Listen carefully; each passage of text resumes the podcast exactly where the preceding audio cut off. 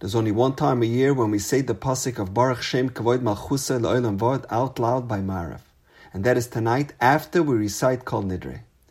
As we know, this pasuk does not appear anywhere in the Torah.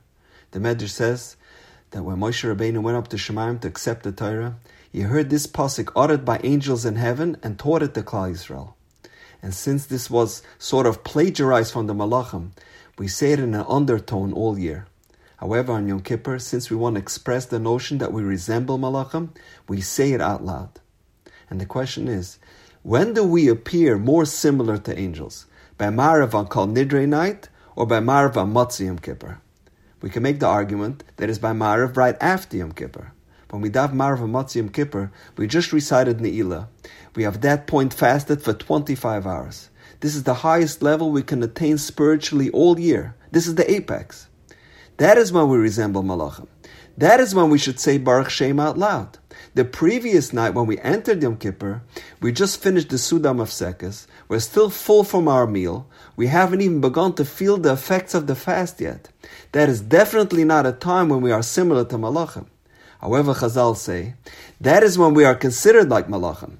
That is when we should say Baruch Shem out loud. It should be just the opposite. So how do we understand that? And the Maharal says something very profound. When it pertains to spiritual matters, it doesn't matter where you find yourself in currently. All that matters is in which direction you are heading. They say a story about the Telzer Rosh Hayeshiva of Elya Meir Bloch. He was once standing with his students at a train station in Cleveland, and there were two trains parallel to each other. One had a sign that read New York, and the other one said San Francisco. He asked the students, how far apart are these two trains? And they tell him, Rebbe, they're about 10 feet apart. And he says, wrong. They are 3,000 miles apart. Don't look at where they are now. Where are they destined to go? And the point is a very powerful one. It doesn't matter where you are, it matters in which direction you are heading. When Yom Kippur begins, we are heading in the direction of Aliyah. Our minds are occupied on how we will utilize the day of Yom Kippur to cleanse and elevate ourselves. Therefore, even before embarking on our spiritual journey, we are already considered like angels. That is why, even though this is our first feel of Yom Kippur, and we don't even feel the effects of the fast yet, we can already say Baruch Shem out loud. However, by Marav of Yom Kippur, our minds are on material matters, what foods we will break our fast on, how many emails and messages came in over Yontif. Therefore, as soon as our minds start to wander, we are already heading in the opposite direction. Consequently, we lose our status of angels, and it would be inappropriate to say Baruch Shem out loud. And with that in mind, I'd like to share with you an absolutely amazing story. One day in Erev Yontif, a very confident nine-year-old girl walks into an upscale jewelry store in Eretz and says, I'm here to buy a bracelet. She approaches the showcases and begins browsing. After a few minutes, she points to a bracelet worth about $3,000.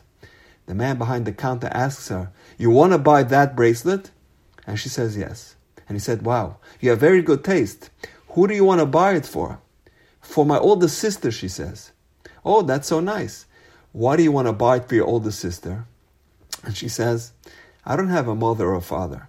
My older sister takes care of me and my siblings. So we want to buy her a present to show her our appreciation.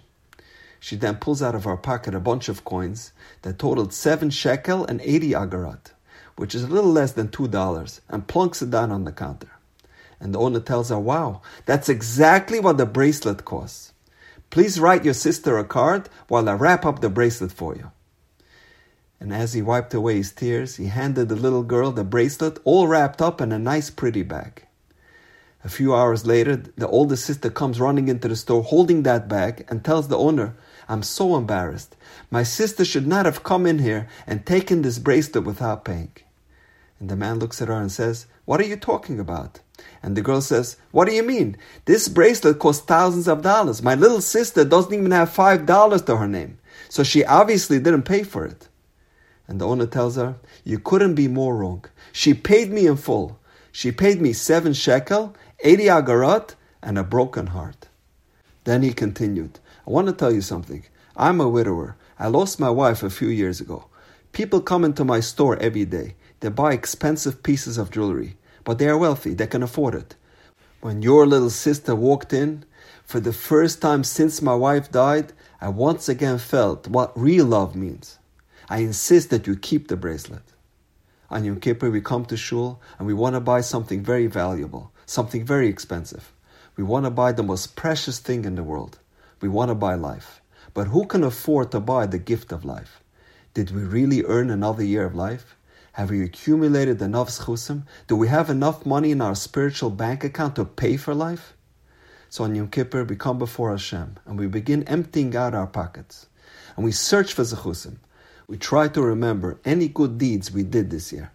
We find a few mitzvahs here, a few acts of chesed there, but that only adds up to seven shekel and eighty agarot. And based on our performance, the gift of life seems like a tall order. It seems unattainable. Our chances look bleak. So we promise to do better in the upcoming year. We will set away some time to learn Torah. We will pick up the phone and call someone who is lonely. We won't speak ill of others. We will be nicer to our spouse. We promise to do better in the future. The uniqueness of Yom Kippur is that Hashem doesn't judge us where we are. He views the direction we are heading, the Kabbalahs we are undertaking. He yearns to see where our heart is. He looks for sincerity. And when he sees our sincere gestures towards repentance and commitment, he says, You don't know how long it's been since I've felt such love. You don't know how much I value our relationship. And because you have touched me so deeply, I will give you the gift of life. So even though your deeds adds up to only seven shekel, I will consider your sincerity and devotion as if you paid for another year of life in full. And now, we know. Wishing all a Gemar Chasim and a good Gaben